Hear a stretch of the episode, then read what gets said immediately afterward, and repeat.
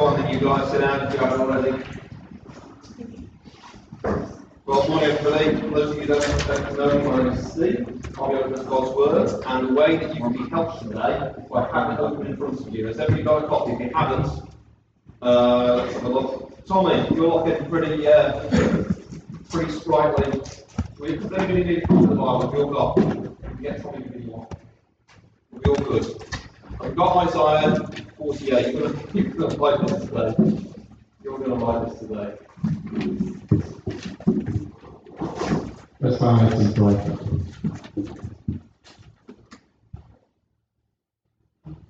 Lord, we have just sung, we dare to sing the worthiness of the living God.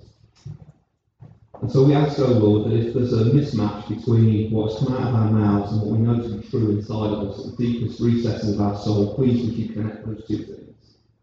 Lord, we want to see your worthiness, we want to see your greatness, we want to see your godness, we want to see it in such a way as the very centre of gravity of our lives is shifted towards you. Lord, many of us here, we've got questions, we carry things that we've been facing that have been going on through the week, even longer through our lives. And yet we want to dare to believe that there is a God who transcends it all, and in coming near to Him, there is hope for every moment. So please would you help speaker and hearer alike, for we come to you in the name of the Word, the one Jesus Christ Himself. Amen.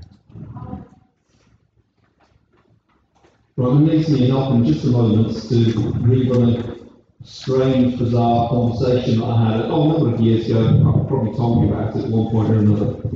Um, but this dear lady from our community, she had been in around and been around near the church a little bit, enough to know what we were about. But on this occasion, uh, she came, uh, she came angry and she came confused.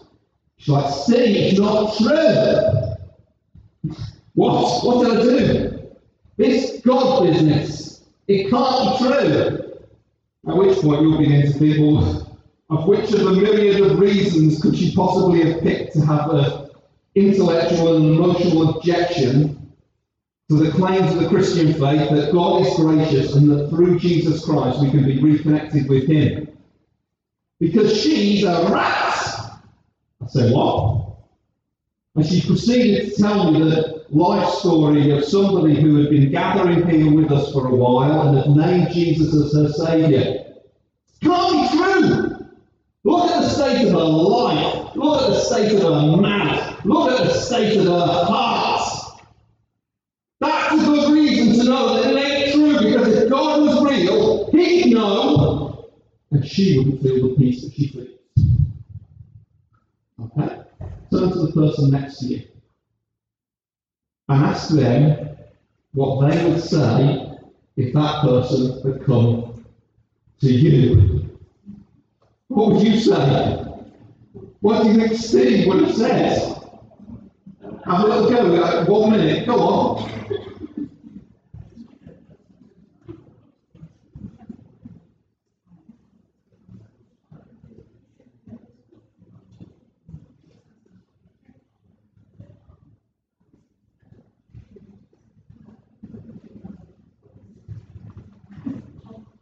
30 seconds.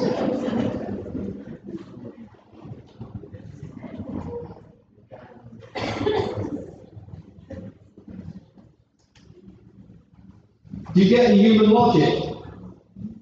She's scum. God loves her. That shouldn't happen. If he knew, he wouldn't be fooled. Because I'm not fooled. So it ain't true. What would you say? I knew you'd say that. Nothing.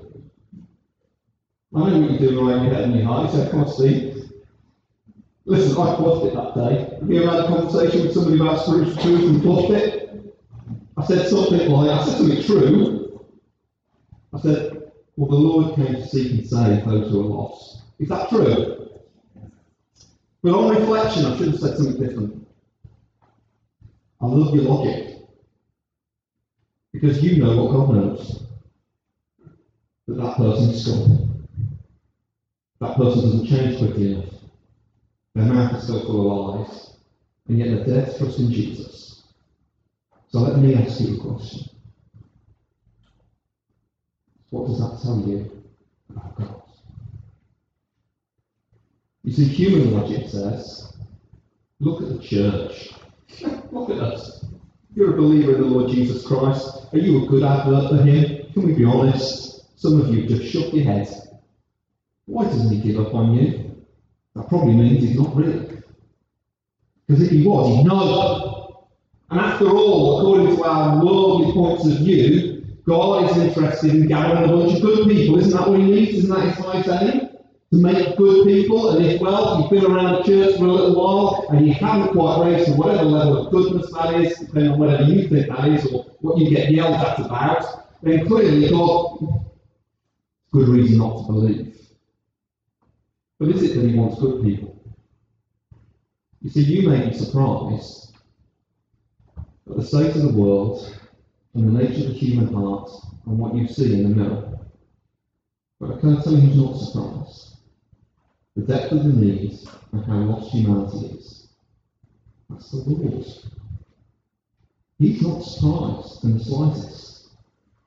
And if it was that he only gathers the good people, people who've got potential, you know, to be the, the best version of themselves every day be on, on an upward curve, do you really want it to be like that? How long would you be sitting in the queue? How quick before um, Tim comes along and says, um, really, this you. Now, the kingdom of God is different to everywhere else. And that's what God's greatness is. And where does it all come down to? The very nature of who the living God is the God of the Bible, the real God, the God who is there, the God who is speaking, and he's saying people like you, you and me, you've probably got you wrong because you've got me wrong, I want you to get me right. I want you to listen. And there's those moments in our lives, aren't there, where perhaps if you're a believer in Christ, you, you get a glimpse of who God is and how gracious He is to undeserving people, and you suddenly treasure Him again. And you feel like it's a new day and you escape from the, the, those prisons of condemnation and fear that we lock ourselves in because you consider that all things are possible if this love of God has got me and it's gone. And you're back in that condemnation and you're back in that fear.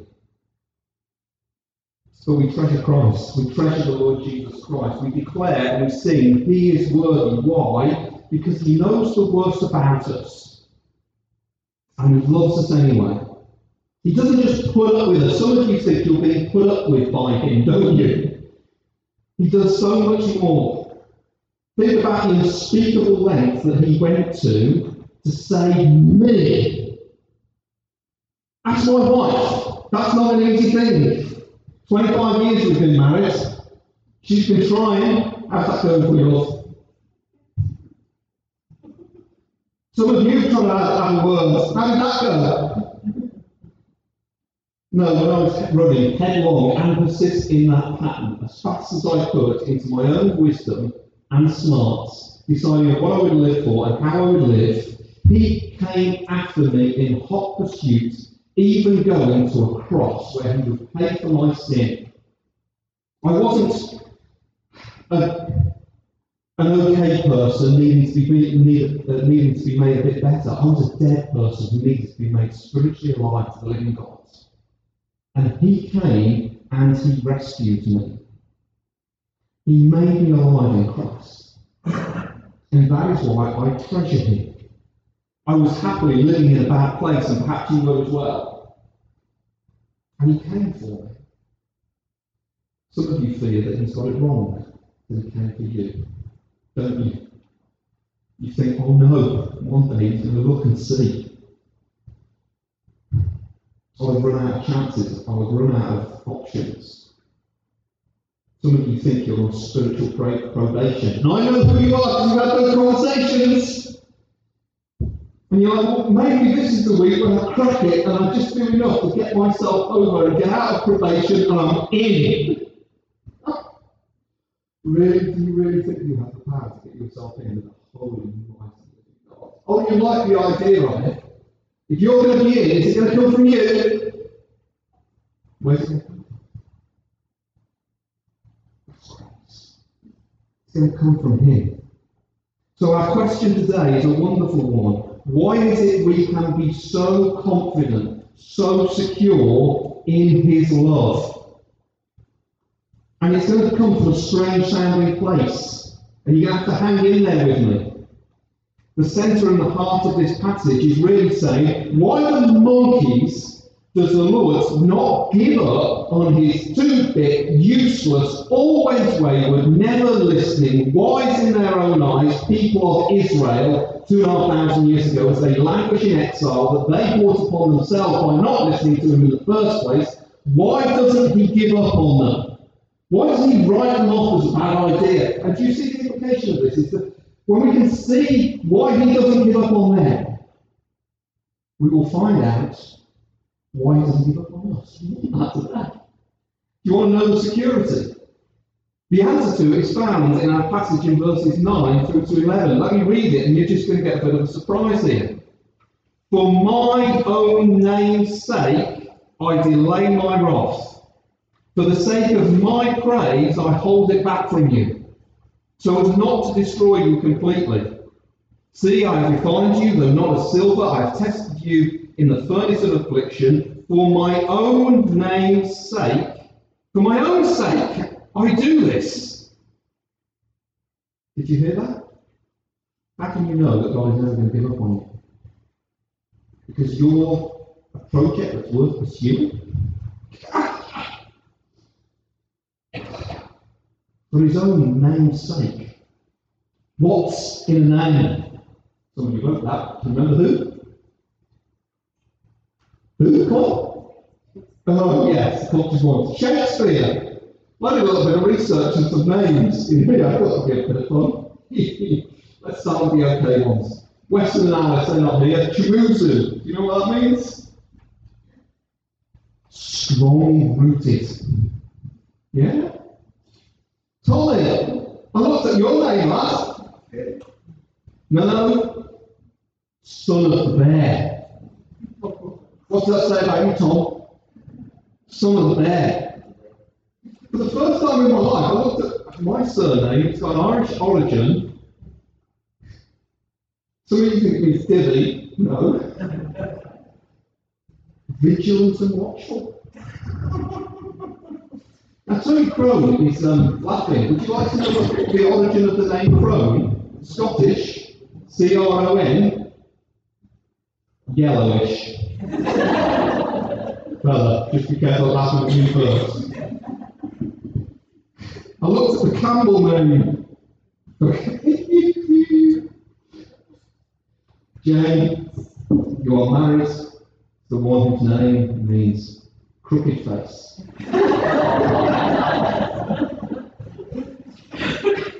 Nathan! oh, you poor thing, Caleb. You. you bear the name of one young goat. Oh, for the sake of his name, going to be a young goat. Oh dear. But tell me, what's the name Jesus mean? What does the name Jesus mean? It's got Old Testament versions. Yeshua, Joshua. God saves. God delivers. Tony, do you want to be known as yellowish? No. Kosh want to be known as crooked face. What Matthew says behind your back. God delights to be known for the sake of his name. Why? The clue is in the name, people. What does he do? He saves. Who does he save? Rats. So going to see something as we dig into this.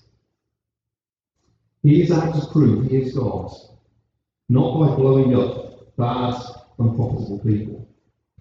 but by embracing them in love. That's what he wants the world to know. That's what he wants the world to glory in.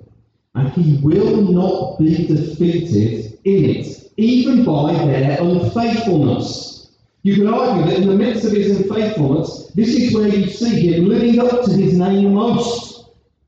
He's not giving up on wayward people. In other words, he would have to strip himself of being God before he gave up on you. For those of you with a tender conscience today, is it beginning to, to stir in your heart that possibility? Are you beginning to dare to hope that all the lies of condemnation that you've rammed into your head and all the fears of not measuring up might not be as strong as his determination to call and save a people? He wants this to fill us up and consume us every moment. Why does he call wayward people who seem like a bad bet for the sake of his name? to show what he can do, to let you know who he is, and so that you will know him in no other way. Yes, he is holy. Yes, he is glorious. Yes, he is righteous. But all of that is wrapped up in his person and his posture of gracious, loving saving that he does for all those who will listen to the message of Jesus. He doesn't save you and keep on saving you because of your uh, untapped potential. Because you've got something inside of you that he wants to let out. He doesn't stand in heaven going, I believe in. He knows you. He doesn't invite you to believe in yourself. That won't work. He says, Come near to me for the sake of my name. I will secure you. I will give you a future. And that's only an introduction. I'm going to have to speed up. Is that okay to speed up people? I know I speak fast anyway, but I've got to speed up. Listen, he's going to tell us what we're like, what he's like, how he saves us. Does that sound good to us today? I hope it will lift your heart a little bit. So, firstly, verses 1 to 8, what we are like. And we don't get off to a good start. Isaiah 48 comes at a point where he's been speaking for eight chapters to the exiled people who are there because they have turned their life into a train crash. It was slow building. The place where it started was them deciding that they were wise in their own eyes and didn't need to listen to God. They were fooled by their heritage. They were fooled by their religiosity. Can you see it here? And you can pick up the little hints as to what is really going on in their hearts and what they are like. Listen to this, you descendants of Jacob, you who are called or call yourself, in the original, you call yourself by the name of Israel and come from the line of Judah. Sounds good. They're in a line of heritage of people who have been blessed by God. You invoke the name of the God of Israel but not in truth or righteousness. You who call yourself citizens of the holy city and claim to rely on the God of Israel. The Lord Almighty is his name. Now it's worth saying in this whole chapter, ten times, ten times, there's, a, there's a, an appeal. Hear me, listen to me. Now I want to be staggered by this because there is a living God He's not hiding, and he's got a very, very loud voice. The problem isn't that his voice isn't loud enough, clear enough. In fact, here, what he does is he, he condescends to speak in their language, which would have been Hebrew back then. If you like, moves in the direction of baby talk. I mean, some of you volunteer at junior church, don't you? You look at the lesson that we're going to be teaching, the kids' story that we're going to tell, and you look at the kids who you see running around here, and you're thinking they're three, four, five, six, seven. How am I going to make this relatable to these loonies? The Lord doesn't have that problem. He has condescending graciousness to speak to those whom He has made. And so He appeals to them. He says, Your problem started when you didn't hear me, and now you're not hearing me because you're doing the religious thing. You're taking the name, but not in truth. You're making claims about being spiritually wise, but you ain't listening. You want to live out the things of your own making. In fact, you've got to remember that the Lord gave, made us with two ears on the outside of head. Why has He make those two ears on the outside of our head? So that we can listen to Him. But the problem is, most of us, I know it doesn't look like it uh, physically, but internally, where have you got your ears? They're on the inside of your head. Because who do you listen to the most? There's something in the human heart which likes to set the direction of travel all their own. And he says, I know that you, have been doing this from the start. I'm present. I'm the Lord Almighty, the Lord of hosts. And who are you listening to? You're listening to you. You're listening to the facts of the world. We live in a very strange cultural moment, don't we? And The cultural moment says this that the deepest thing that is true about you is what you say about yourself. And people put their mantras together or they claim identities and they say, This is who I am. And God looks at that and goes, Really? Now, the most important thing that gets said to you and said about you is not said by you, it's said by Him. It's God. It doesn't matter the voices that you have go around your head. They need to be run through His voice. He will correct and He will put right. And so we begin to see that the problem, and the problem in all of our lives, is not one outside of us, it's inside of us. It's what the Bible calls sin. Last week, we said it was the deification of self, the making ourselves in God's place. I suppose that we could put it this way it's we love to decide which voices we're going to listen to. And try to make ourselves right. Verse 3 and 4, we, we see what that make, turns people into. Verse 3, uh, 3, 4, and 5. I foretold the former things long ago, and my mouth announced them, and I made them known. Then suddenly I acted, and they came to pass. For I knew how stubborn you were. Your neck muscles were iron. Have you seen that? Well, I don't, you know, when the youngsters are running around here and somebody has the audacity to, to tell them, don't. What happens to their neck? Who do you think you're talking to? Says a three year old. For I knew how stubborn you were, your neck muscles were iron, your forehead was like bronze. Therefore I, I told you these things long ago. Before they happened, I announced them to you, so that you could not say, My images brought them out, my wooden image and metal gods ordained them.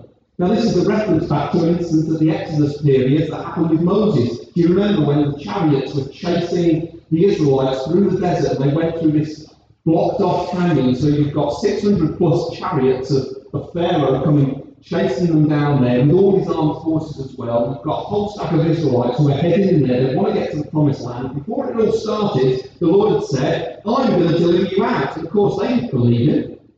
But as soon as they got home, they're like, oh, we've got some potential here. Get ourselves back in the desert. So they headed out that way, they followed, and then when they got to the Red Sea, they're hemmed in by the canyon on that side, the canyon on that side, the Red Sea in front of them, and their chariots behind them. They go into freak out mode. And Moses starts to freak out. He goes to the Lord, Why you want us out of the desert so that we get wiped out? And the Lord says, Ah, ah, ah. Remember what I said to you. I will bring you out great acts of judgment. But there's nowhere for us to go. All you need to do, says the Lord, is stand still and see the deliverance of the Lord. And before their eyes, as Moses lifted up the staff, there was a way for them to go through. And he brought them out, and they went all the way through, and they went through over to where Sinai was, and they stood, um, they sat in the shadow of the mountain, delivered out by the Lord to the Lord. He told them in advance what he was going to do. Then he did what he did. Then he said, Look what I did. And then when Moses came down the mountain, what did he find? They started making idols, saying, These are the gods that deliver us out. These are the people who, these are the images that gave us life. You see, what, what we do is we're upheld every moment by His grace, but we're always trying to attribute that to something we've achieved, or something we pursued, or something we've laid hold of. We do that in our Christian lives in terms of how can I know God loves me? He loves you because He loves you, and we'll look more at that in a moment, but we look at, ah, we idolize our Bible, not because of the words that we hear from it, but because we get a sense of comfort because we've read it, I've done the right thing. Turn my Bible into an idol. That's terrible. And he knows their hearts and what they do. They're self-opinionated, know-it-alls. Their phrases go something like this. I've got this. Don't you look enough to say that? Sometimes we encourage others. You've got this. Sometimes that might be the right thing to say. Maybe not all the time. For other reasons we won't uh, open our ears, what we'll is nobody else understands. Which is code language for I'm the only one who sees, I'm the only one who's had it this bad, I'm the He's God, there are eight billion people, it's eight or seven. A lot of people in the world. Do you really think you're so unique that God's words don't trump anything you can say about what you're facing? And we find that so often, don't we? number of conversations and times where I sit with somebody and the Lord wants, maybe they come with frustration, confusion, or pain. Maybe they're a bit embittered or can't wrestle with their circumstances. So what we'll do is we'll open up the Bible and we'll go through and, and we'll find something that the Lord says. Maybe like, maybe you need to ask Him to help you to forgive somebody. Yeah, and months go by with more confusion, more bitterness. And you think to yourself, why did you listen? God knows what to say to every one of our moments. Of course, when He speaks, when He moves, when He acts, we want to attribute it to other things. So that's Moses in the desert. He says we build idols, and if you're not sure what they are, let me ask you this. I had a strange encounter with an idol this week, I'll tell you about it. But here's some questions. You want to know what you're most likely to trust, what you will listen to most, ask yourself, what gets you up in the morning? To look forward to, what gets you up? Here's the other one. What gets you down? Can you feel it slipping away? What gets you through those difficult moments? The heaven that you look to. What needs to be in place for you to say, I'm going to be okay? Listen, I'll throw my joke out there. I had a strange moment of joyful elation the other day. Some of you know I, I, I enjoy training for fitness events and things like that. I did some fitness testing. And I was like, oh, it's good. I've hit my goals. No, I didn't just do that. I was buzzing. I was delighted. I was driving somewhere in the car. Did I put the volume on 50%? What did I do with the volume? Whacked it up to 100, baby. Four on the floor. Give me this. I feel alive. And as I was driving, delighted, feel like I could face the future, feeling, oh, I can get up and do it again the next day with those words of the Lord Jesus just trickled into my head. Do not rejoice that the Spirit submits you, but rejoice that your name is written in the book of life. I set a whole sense of my well-being and who I am around the number of watts that I can produce when turning my legs in a circular fashion. I'm not I, I belittle his name. He talks to them in verse 6 to 8 of improbable things. He talks to them about his incredible way of working that defies us taking a hold of him and his way and making him domesticated and controlling it. Because we have that tendency to, to do that kind of thing. Verse 6 You have heard things, these things. Look at them. Will you not admit them? I tell you something of my ways, and you don't do nothing with that. You do something with that. From now on, I will tell you of new things, of hidden things unknown to you. They are created now and not, and not long ago. You have not heard of them before today, so you cannot say, Yes, I knew of them. You have neither heard nor understood. From of old, your ears have not been open. Well do I know how treacherous you are. You are called a rebel from birth. So he's revealing a trajectory of what he is always doing. And and then this strange moment where he's told them, I'm going to deliver you out from this city that you are trapped in as exiles, And the person I'm going to use to do it is an evil despot called um, uh, Cyrus. And they're open arms, oh, how can you possibly do that, Lord? And he said to them all the way through, all the way through the Bible storyline, I will do things in a way to maximize my glory. If I choose to use somebody who is unpalatable to you, maybe that's telling you about my power and my grace. But if I give you any more details with that, you will do treacherous things with it. Your, sort of your knowledge of my ways and me doing things, you will leverage to try and almost avoid me. That's what you do. And of course, each one of us have a, at one point or another a moment in our life. Lord, I don't quite know what you're doing right now. Please could you give me a flow chart that reveals exactly why all these various things are, are here? Because then, if I understood it, I'd be able to trust you. And the Lord looks at you and me and goes, Really? If I gave, what would you do if I gave you all the details and spelt it out simply? If you don't know the answer to that, for anybody who's watched Back to the Future, you know what would happen. Remember in Back to the Future, Biff gets the almanac that tells him all of the future sporting events for the next 50 years. What does he do? Does he take it and present it to the United Nations and say, please would you use this for the good of mankind? What does he do? He jumps back in his time machine and leverages it so that he can build his own precious little kingdom on treachery and lies. The Lord knows what our heart is like. And so what he's saying here is, you need to trust me as God, because if I let you in on any more, you will leverage, leverage it to deny me as God. You'll play God in your life. If his goal is that we lean into him and trust him as sufficient for all things, this is the only way to do it. So do you see yourself? Do you see the human nature? He knows what we like, and we can't hide. So we're back to this question. Why does he put up with you and me? I know when we sort of go with that, it's because we just we like to think we're cute. The same reason why we put up with kids puking on the carpet and you know their little waywardness. It's not because we're cute. It's not, I'm not saying, what victim, also I'm giving you like, why don't you think the Lord puts up with us? She says, because nobody's perfect. Isn't that a reason for a perfect holy God to kick you, in, kick you into touch?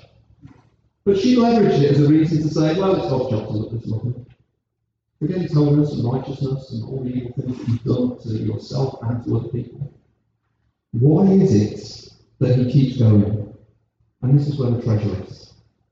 What is God's God like? Verse 9 through to 11. We've read it once, but we need to read it again. Verse 9 to 11. For my own name's sake, I delay my wrath.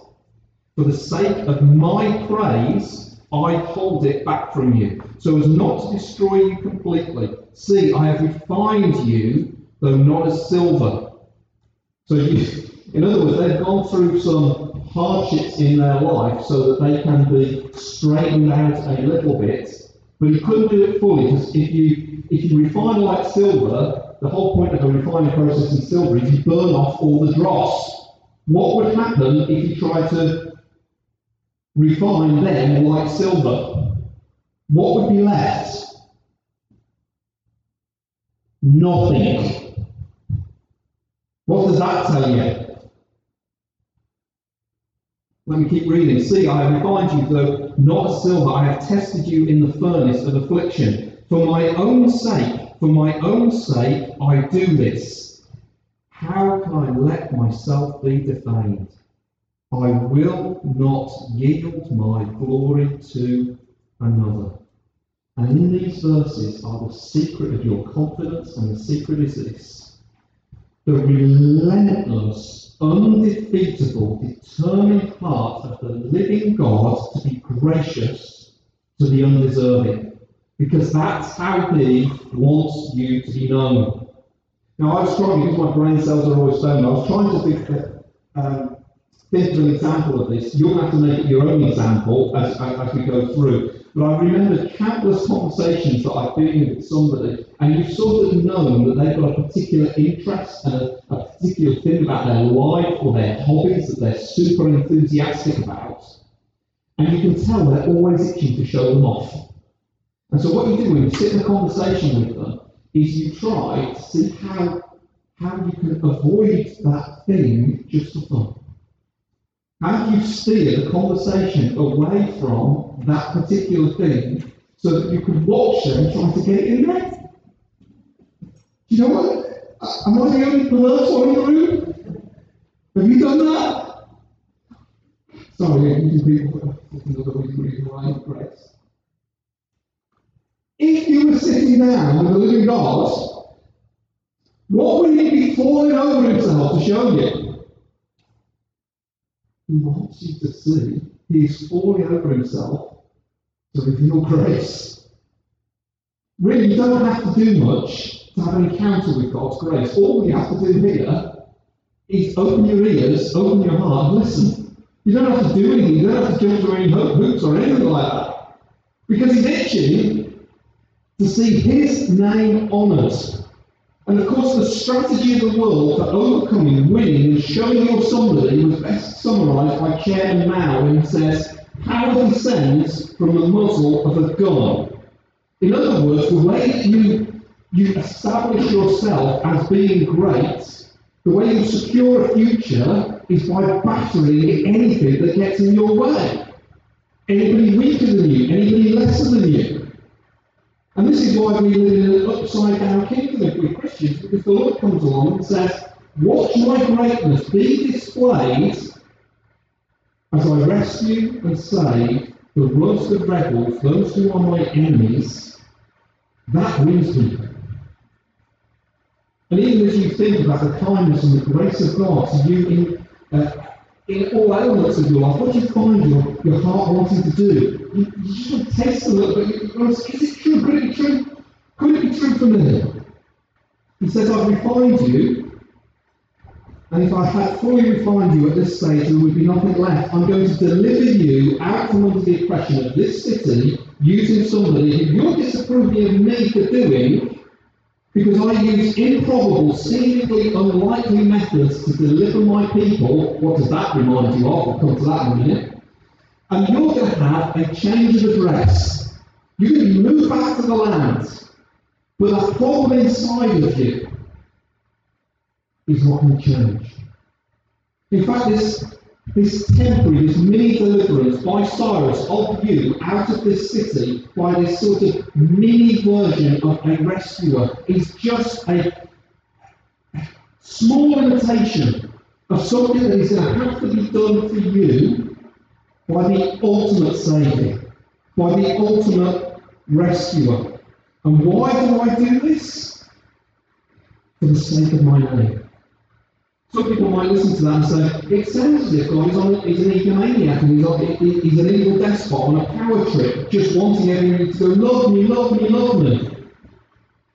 But maybe you can consider that the, uh, the one true God is triune in nature, Father, Son, Holy Spirit. And the Father loves the Son and sees his word, and the Son loves the Father and the Spirit and sees their word. He sees that all life should be built around them.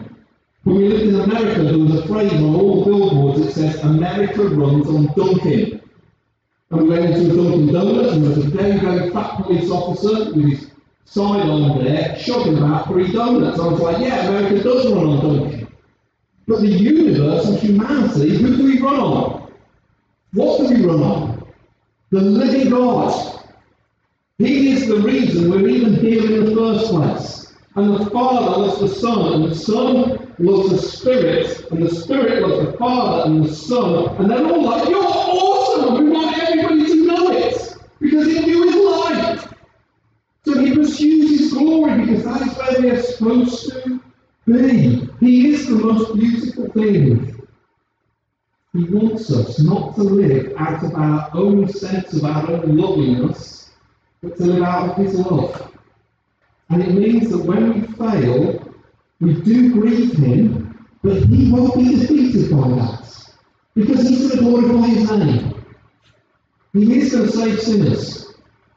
And when he does that, when he's kind, when he saves, it isn't a sign that we're supposed to be at the centre of the universe, but that he is supposed to be the centre of our universes.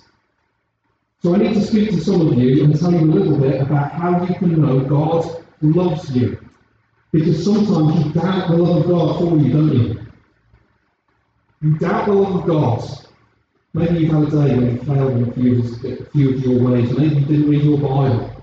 Maybe you're snarky with the kids. Maybe you turn back into that same addictive set of sinful tendencies. Maybe you were despairing in your heart, and for a moment a condemning voice comes in. God couldn't love you. He couldn't love you. You've not read your Bible, you've spiritually checked out into your phone, you've missed opportunities, you've not prayed, you're not paid your taxes, you've spoken nastily to somebody around you, you've given into that same besetting sin, and in that moment you think, how can God love me? Anybody been there? Of course have. And so you scrabble around in the, the memory banks of your head going, maybe he could love me because of this, and maybe he could have loved me because I did that, or maybe he's just really kind to people who try their best and fail. See, in those moments, we reveal the structure of our hearts that is one of what works righteousness, that basically says, if I am lovable, then God will love me. If I change as I think I'm supposed to, then God will love me. And you're riding the roller coaster of the emotions of that every day. That's the basic religious plan, uh, plan of every other religion in the world. It works righteousness. It says if you go to the right places, if you pray the right prayer, if you read the right books, if you know the right stuff, if you say the right things, then you're in it. But what about somebody like me who do it right?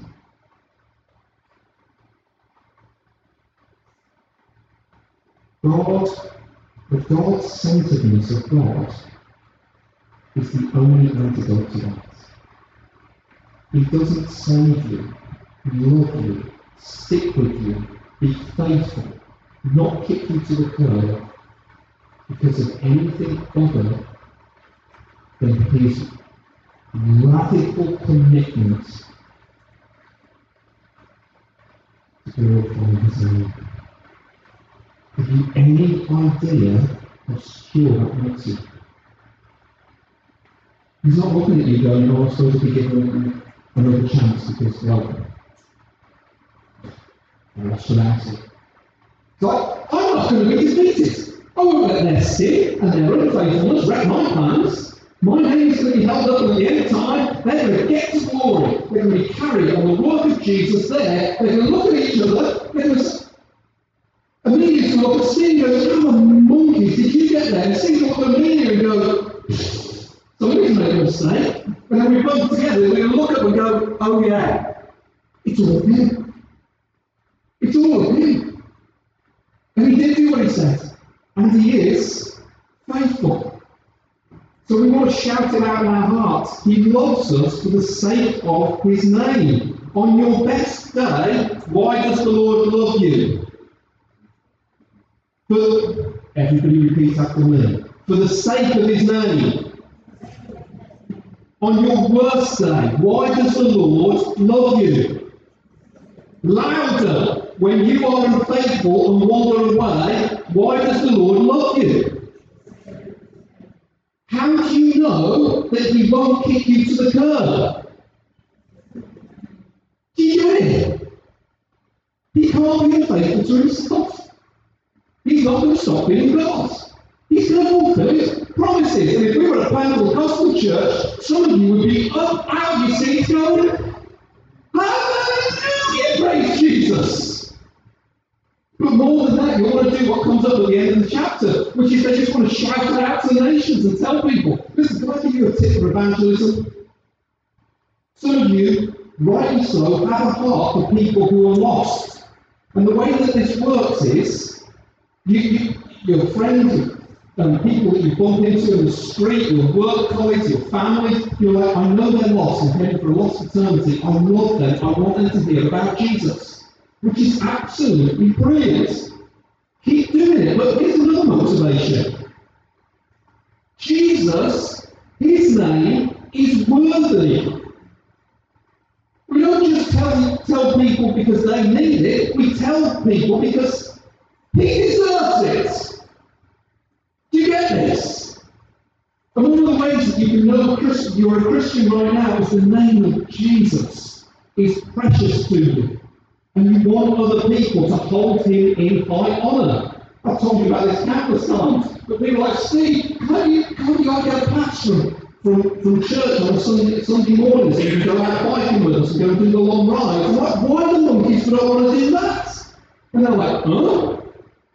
Like, surely, you know, you don't need to go there just once they can let you.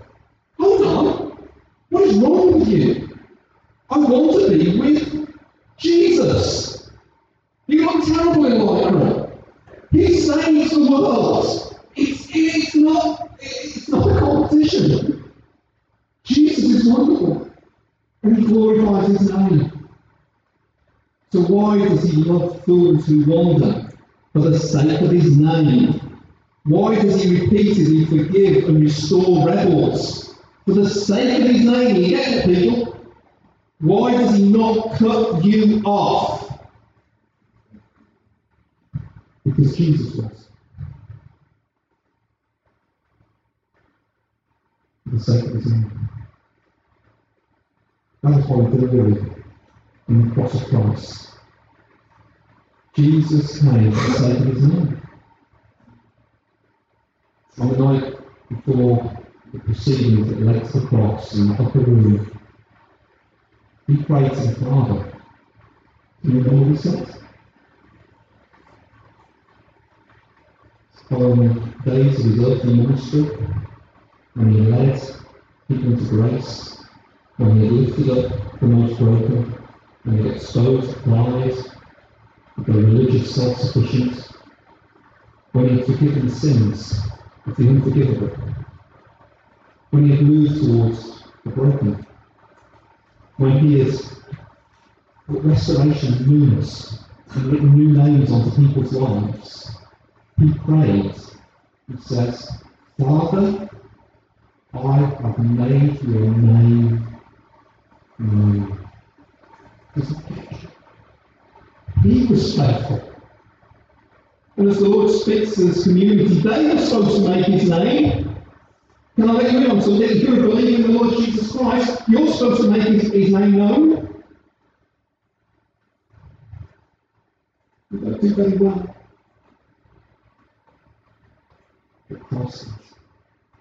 And for everybody who did not make his name great, who didn't live for the sake of his name, Jesus came, he did it for them, and he went to a cross, and on churches all around the world, what is being held up? A cross. And everybody looks at that goes, I get it. And the cross is for the sake of his name. And then he calls people like you and me, and he says, I'm going to put a new name on you. And that name is going to be my name. Going to be called Christian. Going to get baptized into the name of the Father and the Son and the Holy Spirit, which is my pledge to you that for the sake of my name, you're secure. I'll never let you go. If we had more time, I've gone over, we'd do the rest of the chapter. But we haven't got time.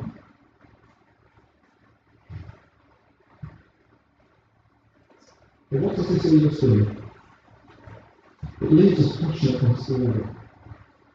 It gives us a confidence that even though we may be defeated, he never will. We look into a world that thinks all his ways are puny and pathetic, and even those he leverages for the sake of his name. There is stuff going on in your life that feels like it's a dead end, on the roots of the cliff. But when you know God who loves on you for the sake of his name, don't dare say it's story.